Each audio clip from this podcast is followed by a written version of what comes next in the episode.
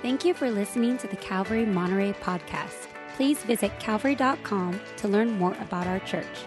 And visit nateholdridge.com for additional Bible teaching from our lead pastor, Nate Holdridge. Teaching today is our assistant pastor, Jeff Buck. Hi there. Welcome to Tuesday Night Bible Study here at Calvary Monterey. I am Pastor Jeff Buck, one of the assisting pastors here. I am filling in for our lead pastor who's away, Nate Holdridge. And I'm happy to be in the second of a series of four studies as I am filling in as we go through one of the great books of the New Testament, the book of Colossians. We're going to be in Colossians chapter 2, verses 1 through 23. And so let me take a moment to uh, summarize, and then we'll pray and we'll forge ahead into the next study. So, reviewing, as I mentioned last time, Colossians is such a, an interesting book, uh, a Pauline letter, of course. But as I mentioned, there are 55 different words he uses in his Greek uh, penmanship that uh, he did not use in any other of the 12 uh, epistles. I, the word qualified in chapter 1, verse 12 is not used other places fine sounding arguments in 2 4, and empty deceit in 2 8, as I mentioned last week. The record of debt, which is nailed to the cross, which is the law, 214. And the word asceticism in 218 and other places, the severe self discipline of the body, supposing uh, to, to, squash um, lusts and, and wrong passions. The effect of reading, as I said, Colossians can be that you simply fall in love again with Christ. We got to stay in that wonderful, fresh relationship with Him. And certain books of the Bible, like this, uh, they stoke the fire of our relationship with Christ. I think one of the reasons that Paul uses all these different Greek words uh, is not just that it's high Christology, he's teaching some very deep things about Christ but also, to use an automotive uh, word, he just busts a gasket. He just blows the engine. He's, he's in bragging about who Christ is. He uses words he doesn't use uh, in other epistles. Uh, the usual pattern, as I mentioned last week, um, chapters one through two, what Christ has done, three and four, what Christians should do. And so we focus on who we are before what we do and what we become.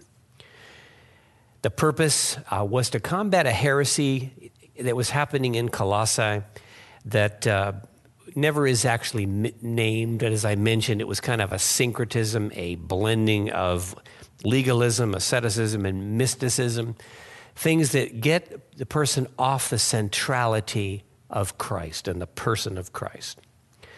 The themes, the four themes that uh, really. Uh, smack you if you really listen to it and, and catch it is Christ is God, Christ is the head of the church, Christ in you is living out for the glory, and uh, uh, Christ will live uh, his life through you. Christ in you, living then through you. That Christ in you, by the way, is a, we're indebted to Paul for being very clear about that in Ephesians 3, Colossians 1, that Christ is going to live inside you. Now, Christ means Messiah, and Jews everywhere were looking for this coming Redeemer.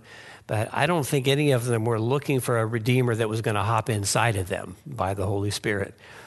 So it's a, uh, a wonderful book, and um, we're going to jump into the second chapter. So let's take a moment to pray that having reviewed, that God would open this new material to us and us to it. Heavenly Father, we thank you so much for your word. Thank you for the life of your servant Paul and the production of this wonderful book. And as we see Paul setting the stage now to more definitely confront heresy, open our eyes to the heresies that we have to combat. And may we behold wonderful things from your law. In Jesus' name, amen. I'm going to read some of the verses from the first chapter and then backtrack and we'll comment on them. in the second chapter, we read these words For I want you to know how great a struggle I have for you and for those at Laodicea, a few miles away, and for all who have not seen me face to face, that their hearts may be encouraged, being knit together in love, to reach all the riches of full assurance of understanding and the knowledge of God's mystery, Christ, in whom, in Christ, are hidden all the treasures of wisdom and knowledge. I say this in order that no one may delude you with plausible arguments. For though I am absent in body, yet I am with you in spirit, rejoicing to see your good order and the firmness of your faith. I wish that could be said about all churches that they would enjoy firmness of faith and good order. And in six, therefore, as you received Christ Jesus so Lord, so walk in him. And notice the, the, the solid words here rooted, built up in him, and established in the faith that you were taught and see to it that you abound in thanksgiving. See to it that no one takes you captive by philosophy and empty deceit, according to human tradition, according to the elemental spirits of the world. Interesting phrase. And not according to Christ. So here we see him, especially in the first three verses, he's setting the stage he is going to begin now to get out the machine gun and, and begin to fire away at this syncretism, at these additions to the Christian faith that are going to dumb it down and divert it from the, the passionate commitment to Christ. In that first verse, I want you to see how great a struggle I have for you and those at Laodicea and all those who have not seen me face to face. I pointed out last week that Paul had never been to Colossae, but one of the uh, citizens of, of, that city, uh, Epaphras, was led to Christ and became uh, an apostolic representative of them. But Paul uh, never was there. But he says, How great a struggle I have for you. Now, that's interesting because Paul is in prison. This is one of the prison epistles, about 60, 61 AD, and he's in prison in Rome. And yet it says, I am struggling for you and those at Laodicea and all those I've never met. So even in prison, he's in the war. He's not counting himself out. He's not getting depressed. He's not getting under the situation and circumstances. He says, I am struggling. Now, what's interesting is, is this is being recorded uh, we're in the time when the Olympics are going to be happening, and we think about the Olympic Games and all of that. And this word here, struggle, is the Greek word agon. And uh, we would get the word agony from it. It's actually, the agon was the arena for the Olympic, the Olympic Games, uh, the place of battle and conflict and struggle. And he said, It's like I'm in that arena. it's like I'm I'm struggling for you. And I'm thinking about you. And I'm, I'm sweating bullets lest you be taken away from the simplicity of Christ, as he says in another place. And so I love several things about this particular verse. Um, the struggle. You know, sometimes in the Christian life, it is a struggle. We, we are in a battle, a conflict. And especially here, he's speaking of right doctrine and standing up for Christ and not letting other people divert you from that understanding of him. But notice it says, For all who have not seen my face. I have a burden, he's saying. I'm struggling for people I've never met. Now, that's the heart of missions. That's the heart. I once worked a, for an organization between pastorates and the theme of the organization was reach the unreached, teach the untaught. Our, our founder said, that's, that's my vision. Reach the unreached, teach the untaught. You know, when you gain a heart for the gospel, you automatically begin to gain a heart for those you've never met. I think of all the places when I was younger and I was traveling into so many places I'd never been before Eastern Europe and um, uh, Soviet Union and uh, various places. And you'd go in and you'd, and you start relating to people. You'd never been there before, you didn't, didn't know the people. And you had a burden in a heart that you gained a little bit before you were there as you were praying. And then you fall in love with those people, you carry them in your heart, but it began before you even knew them. And that's the heart of missions. I think of two families that used to attend here the Ballocks and the Simmersons. They are missionaries as we speak, waiting for the open door to go into their respective closed countries that I can't name. They've never been to these places, they don't know the people.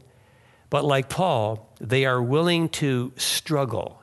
They are willing to be in the agon for people that they've never met. And for you to look it a, at a map and think about continents and people groups and ethnic groups and have a heart for that, that's something that God gave it to Paul and he gives it to you. And I just want to say, I wonder if, as we're reading about Paul struggling for those he'd never seen face to face, I wonder if God might speak to someone listening today to what I'm saying. Might God call you to be a pastor or a missionary, to go to a place you've never been before? That's something that may resound in you as I'm speaking. And I just want to encourage you this is the heart of Paul, even sitting in a jail, thinking about the unreached and the untaught. I hope you're like that too. And notice why he's struggling, what he wants to have happen in these people. This is so interesting. In verse 2, that their hearts may be encouraged. That their hearts may be encouraged and that they be knit together in love love and encouragement. Real ministry brings encouragement. That word encourage, parakaleo, means to call near, to admonish, to comfort, to strengthen. Whether we're praying that it happens or we are bringing it ourselves, we want to be an encouragement everywhere we go a, as a representative of Christ. And not only encouragement, he said, knit together in love. When I see those words, I think of community. I think not only of just involvement in a church family that becomes community to, to us, but I think about how Paul, if you've read in the book of Acts, if you've read the end of Romans 16 in various places, Paul lived in community constantly and incessantly. He was an unmarried man, but he would always travel with seven or eight people. And it was so interesting when Paul would be brought to someone's house to stay, he would have, you know, five, six, seven other people with him. Imagine being the host for eight people one night when Paul comes in. Paul lived in community, Paul believed in community, Paul knew the essential nature of it. And so I encourage you that same way that your heart might be encouraged as you follow Christ, that you might allow yourself to be knit together in love into the body of Christ. And further on, more, more theological here, to reach all the riches of full assurance and of understanding and the knowledge of Christ, of God's mystery, which is Christ. He is saying here, because he's just about to take aim directly at this false doctrine he is saying, I want you to continue to grow. I want you to have the assurance that you understand right. I want you to have the assurance of understanding and the knowledge of God's mystery, Christ. Paul was all about us not knowing just about Christ, but knowing Christ, the knowledge of Christ. That's why this particular book, especially chapters one and two, is so dense because we are getting the knowledge of Christ uh, straight up, unfiltered, undiluted. He, he's saying that you might have the full assurance of understanding, the knowledge of God's mystery, which is Christ, And in verse 3, now this would have been a, an important thing for the Colossians because they were in uh, Greece. And Greece was the place that prided itself on all these doctrines and so on uh, that were apart from Jesus. And he says, "The In whom are hidden all the treasures of wisdom and knowledge. Wisdom and knowledge. Where is wisdom and knowledge hidden? It's hidden in Christ. So if you want deep wisdom, deep knowledge, where do you go?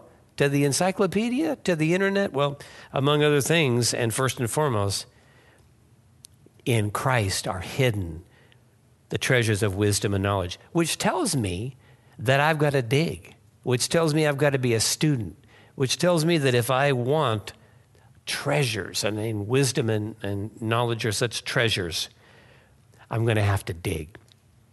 I do think back to going to a secular university, but certain classes were such a treasure. Certain classes that talked about subjects that you know, interested me and fascinated me and so on. Oh, it was a treasure to sit in that class. And I would see other people fall asleep and leave early and so on. But, you know, in some of these classes, I remember the wisdom and the knowledge, even in a secular university. But how much more when you sit in a, in a Bible study, a small group, a life group, a, a church service, and wisdom and knowledge about Christ is flowing, and it is such a treasure. And I hope it's always like that to you. Now, in verses four through seven, there's the first hint of heresy that really requires focus on Christ. Because in verse 4, he says, I say this about getting those treasures of wisdom and knowledge in order that no one may delude you or deceive you with plausible arguments. No one may delude you, deceive you. And we know from First, Thessalonians, Second Thessalonians, other First John, how deception will be so powerful and rampant in the last days. And people will be drawn away from the simplicity and purity of Christ. And he says, I say this so that no one may delude who? You. Speaking to the church at Colossae, but also to you. No one may delude you with plausible arguments. See, sometimes things that people say, especially if you let down your guard, may seem plausible. They may seem, well, yeah, I guess that, that could be right. That could be something. In these days of progressive Christianity, so much about Christ is being dumbed down and put away, and his Godhead, his divinity, his authority, the authority of Scripture, with plausible arguments that some people are, are suckered into believing. He says, Oh, don't be deluded. And he says, For though I am absent in body, verse 5, and he's commending them now as he's beginning to load the gun, he's, he's commending them.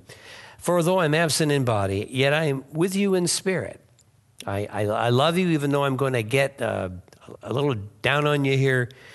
Uh, I am absent in body, but uh, I'm with you in spirit, rejoicing to see, as I mentioned earlier, your good order and the firmness of your faith.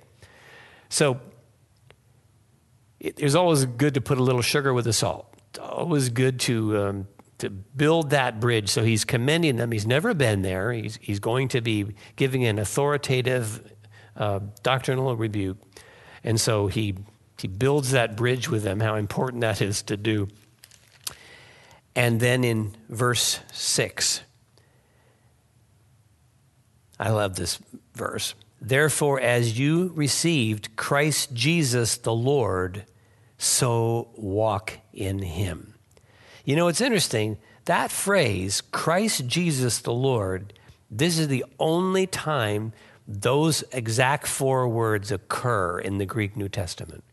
Christ Jesus the Lord. There's the Lord Jesus Christ, and there's uh, Lord Jesus, and all kinds of other things. But his, his, his authority here Christ Jesus the Lord. This is a unique uh, construction here. And he says, Now you received Christ Jesus, the anointed Savior, the Lord. You received him. You made the good confession. You said in your mouth, Jesus is Lord, and you believed in your heart that God raised him from the dead. And so you were saved. Romans 10, 9 and 10. You receive Christ Jesus the Lord, so walk in him. Stay in him. Don't get off the path. You received him, walk in him. Walk in him. Keep yourself on that him path. Rooted and built up in him and established in the faith.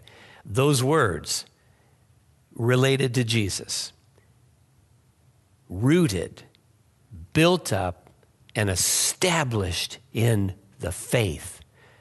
The general Christian faith, and specifically faith in Jesus, just as you were taught. It's important to know that new teaching comes around all the time. But we who have been taught accurately the evangelical truth of Scripture have to continue to go just as we were taught. Fancy new doctrines, things that seem attractive, things that seem modern and uh, applicable to young people, and so on. He said, Be careful. Rooted, built up, established, just as you were taught. Stick with the, the, the basic evangelical teaching that you have received, he said. And it's interesting, he then adds a little sentence abounding in thanksgiving. Now, I find it interesting that that's there. It doesn't exactly seem to fit uh, the moment. But see, thanksgiving is something that keeps us solid, keeps us rooted, keeps us built up. Cultivating a thankful heart at all times. I think you can thank your way out of almost anything when you give thanksgiving to God. And in prison, he is simply saying, abounding in thanksgiving. And I think that's because he lived that way himself, abounding in thanksgiving. So that's the first hint of heresy. Now we're going to have the first real blast in verses 8 through 15 to combat this unnamed doctrine. In verse 8, see to it that no one takes you captive by philosophy and empty deceit according to human tradition, according to the elemental spirits of the world, and not according to Christ. So he's now he's mentioning names. He says philosophy, we know what philosophy is, empty deceit. He doesn't, doesn't define that but you know, some of the things that deceive people, they're so empty, they're so foolish, they're so not obviously not true. And yet he says some people fall for empty deceit. According to human tradition. So, human tradition, the way things people have always done things, the way grandma always said, whatever, whatever, Sometimes, if you look at what you've been taught in traditions, some of them are biblical and some are not. You can never disrespect traditions, but it doesn't mean that every human tradition that you were raised on that you have to follow. And it's interesting, you know, every, uh, well, the average church member now has multiple teachers. We have teachers from the internet. We have teachers from books. We have teachers on the, the radio and, and so on. And we're hearing a lot of different things, lots more than even the people of this time would have, would have known. If you abound in thanksgiving, like I said, that'll help you avoid heresy, keeping your mind on Christ. But, but he again uses this word um, let no one take you captive and, and deceive you by human tradition and according to the elemental spirits of the world. So you think, well, okay, what is that? What, is, what are the elemental spirits of the world which are not according to Christ. Well, I'm 67 and I've lived through a number of different phases and I've been to a number of places where it's easy to see what the elemental spirits of the world are. And at the, the risk of starting some controversy, I think uh, places like San Francisco, places like Santa Cruz, where there is a, a saying, for example, in Santa Cruz, keep Santa Cruz weird. Well, I've lived long enough to know that the basic thing that's, that operates and motivates kind of like a, a wave that comes through town and through the people. It goes right back to the 60s and 70s to the, uh, the hippie movement. And many, many people in Northern California have enshrined those days and want to stay right there. And some of the styles that I remember of dress in the, in the 60s and 70s. Um, I'm going to talk about this more in a few minutes as I get further in. But when you go certain places, when you go to the Northeast, you go to a place like Boston, and it's this highly intellectual thing. And the church has such a difficult time in the Northeast because of this oppressive intellectual power. Then that's the elemental spirit of that place, of that world, of intellectual uh, skepticism. And so he says, no, watch out. Um, some of these traditions like in Santa Cruz can be really fun, and it can be really fun to walk down Pacific and and uh, you know go barefoot and so on. But there's also things in the overall atmosphere that may be, like it says, not according to Christ. You be sure that culturally and in, in all things, you are staying in according to Christ. For in him the whole fullness of deity dwells bodily. Now, that's a shot across the bow because he's saying these other philosophies and philosophers and teachers and, and the empty deceit, human traditions, they, they, are, they don't have what Christ had. The whole fullness of the Godhead dwelt in a man. Now, the Greeks, for example, didn't believe that God and man could ever exist together in a body. They, they believed that flesh was was evil, had to be subdued, and so on, at least some Greeks. But here it says the whole fullness of deity dwells bodily. God was incarnated in a man. And this perfect man walked the perfect life. We know the gospel message. He, he lived the perfect life, died the sinner's death, and then extends to us eternal life. And Paul is insisting what's in Christ? Everything everything you need. The fullness of God walked and lived and still does in Christ. If you want fullness, if you want life, you want satisfaction, you don't find it in cultures and, and all the different things that go on with these elemental things in different parts of the world. For in him the whole fullness of deity dwells bodily. And then verse 10, it gets really interesting. And you have been filled in him. You have been filled in him. When Christ comes into you, he brings the fullness of God into you. You're not God as Jesus is God, but there's a, a new nature. There's a new way of thinking. There's a new power. There's a new authority. There's a, a new ability to walk a supernatural walk with God because you have been filled in him who is himself. And here's some good doctrine he is the head of all rule and authority. We are told to respect the government in every nation, and, and so I, I have that belief. But the head of all rule and authority, what's above them is Christ. And in the book of Revelation and in 1 Corinthians 15, 20 through 28, we have this wonderful uh, story of how Christ one day will subdue all earthly authority to himself and then turn and subdue himself and all of that to God. But when you get Christ, you have the fullness of God through him coming into you in some measure, who is the head of all rule and authority. And I love the word filled. It's really great to have a cup that's filled a plate that's filled, a room that's filled. And that's what you get when you get Christ. You get the infilling of the Spirit in all good things. And verse 11, he talks about uh, circumcision. He says, In him also you were circumcised with a circumcision made without hands. So he's not talking about the circumcision of the, of the male reproductive organ. He's saying in the New Testament, in Christ, there is a circumcision, he'll say it, of your heart. A circumcision made without hands by putting off the body of the flesh by the circumcision of Christ.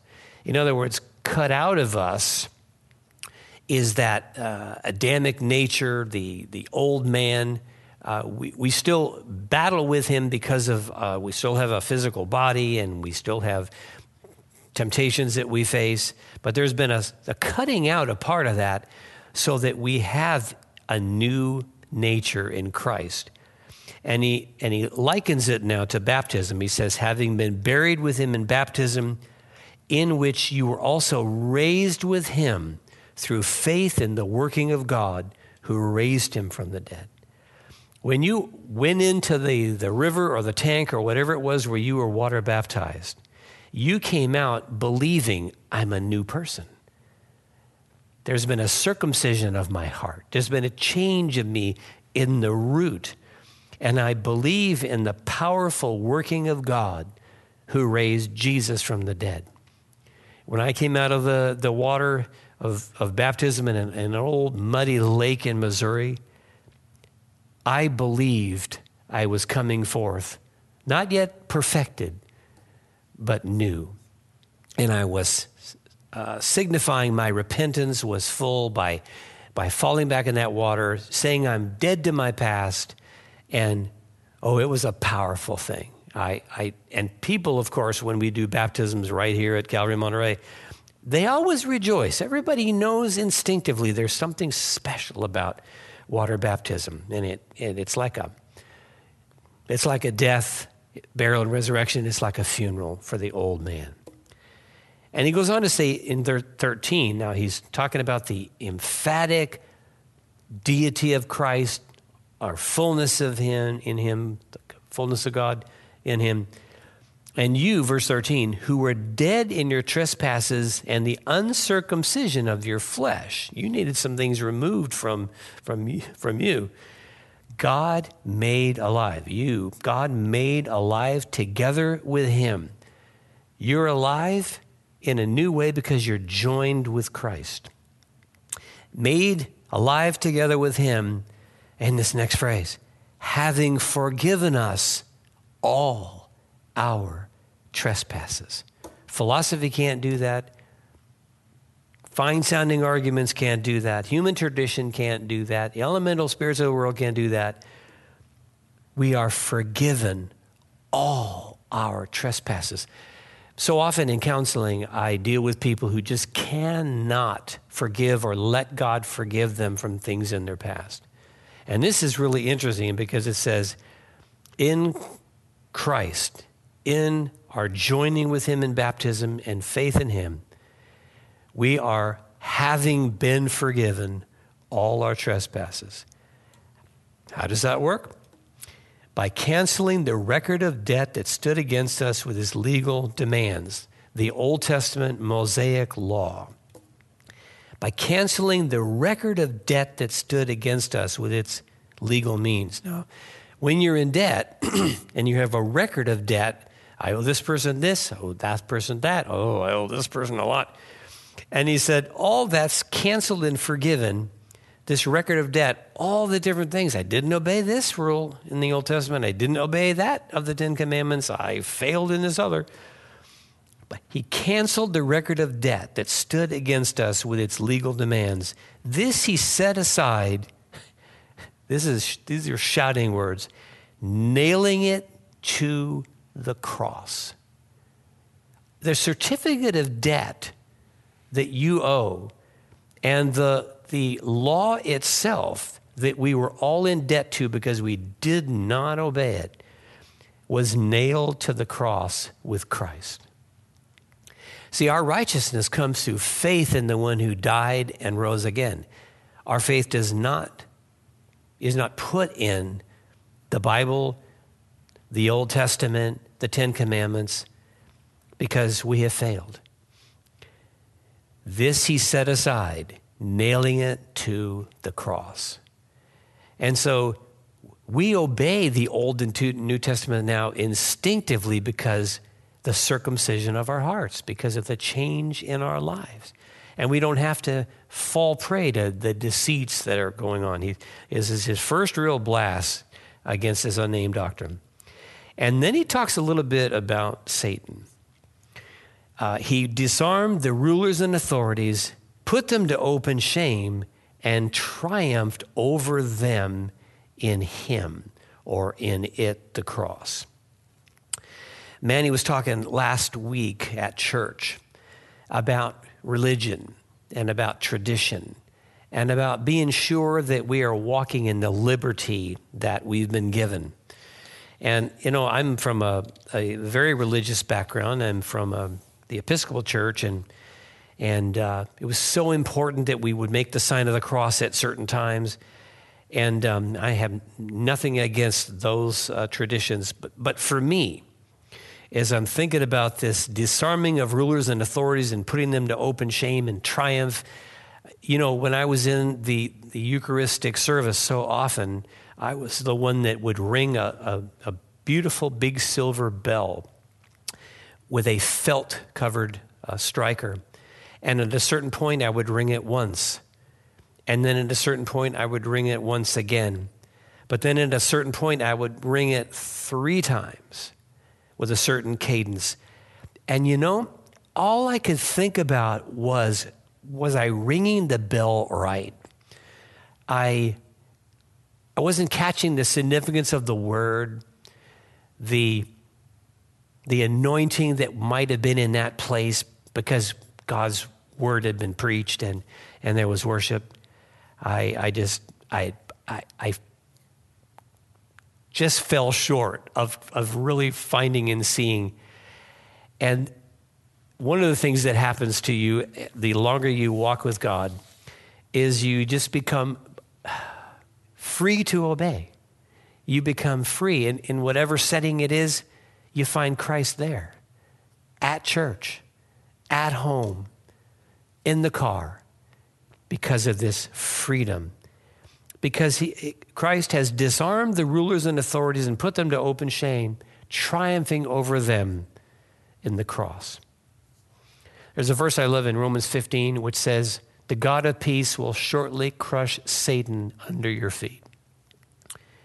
Satan's authority over us has been abolished. Not only do we not have to live under tradition and all those other things, we today are free from the authority of Satan. Does Satan still attack? Does Satan still tempt and so on? Uh, we still live in this fallen world. And, and yet, some people don't believe in, in Satan. Progressive Christianity tends to put that aside.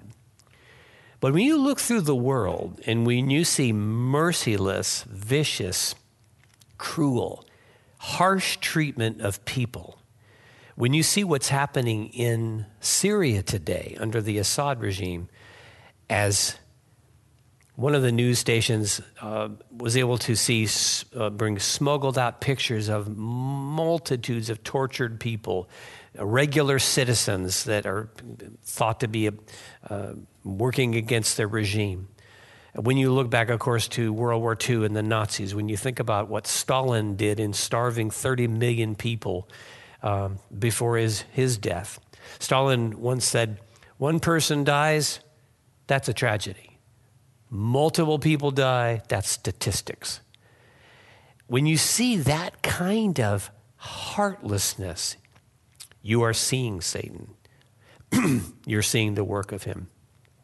But as far as the Christian, as we are in Christ, we are not under that kingdom and do not have to live in those ways.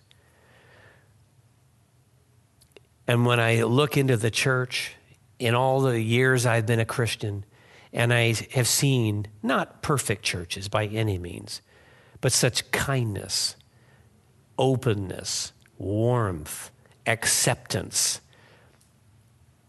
loving and receiving men and women equally, loving young and old equally, treasuring life from womb to the tomb. I see the presence of God.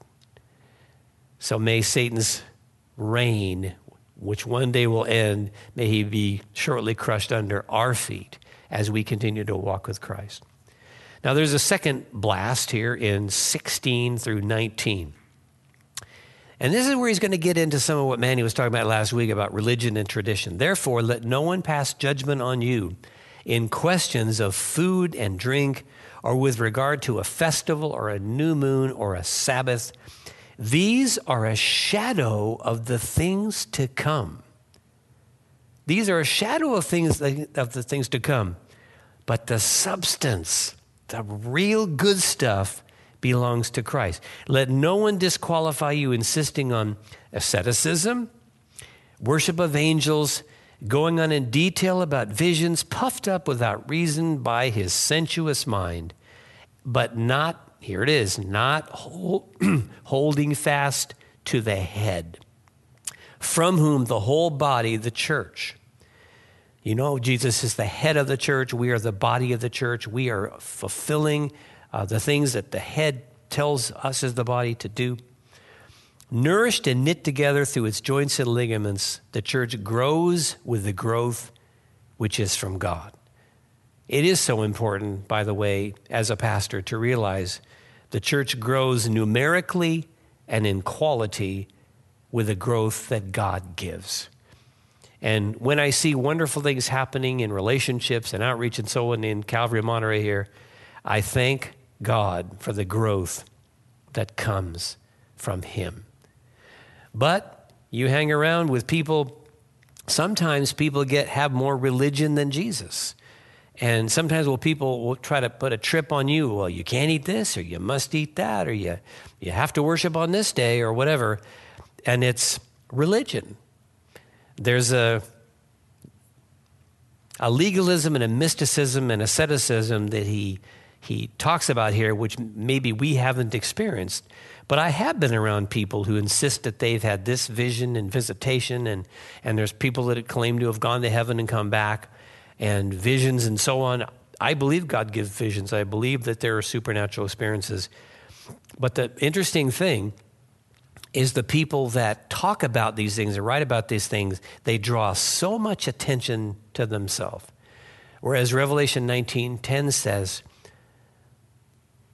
the spirit of Jesus is the substance of prophecy. Prophecy is to point us to Christ, point us to Jesus he said, Oh, you got to hold fast to the head.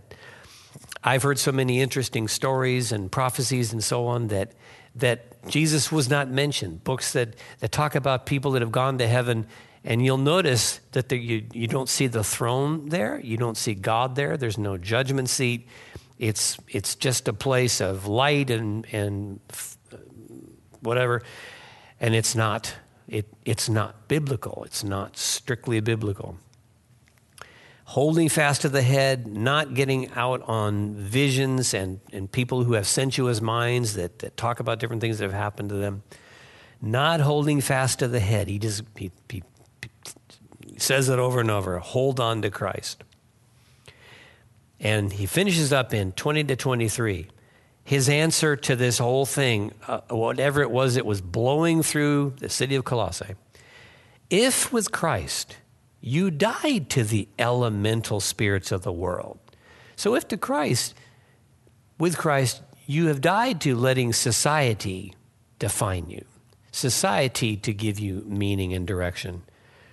If you've died to the, the spiritual forces that are not maybe from the Holy Spirit that, that roll through certain parts of the country, and if you've lived around the country, you probably know what I'm talking about why, as if you were still alive in the world, why, as if you were still a person of the world, do you submit to regulations? And here are some regulations do not handle, do not taste, do not touch, referring to things that all perish as they are used according to human precepts and teachings. Now, Paul, as you know in Romans 14 and some in 15, talked about this whole thing of uh, can I eat meat sacrificed to idols and, and can I drink wine and so on.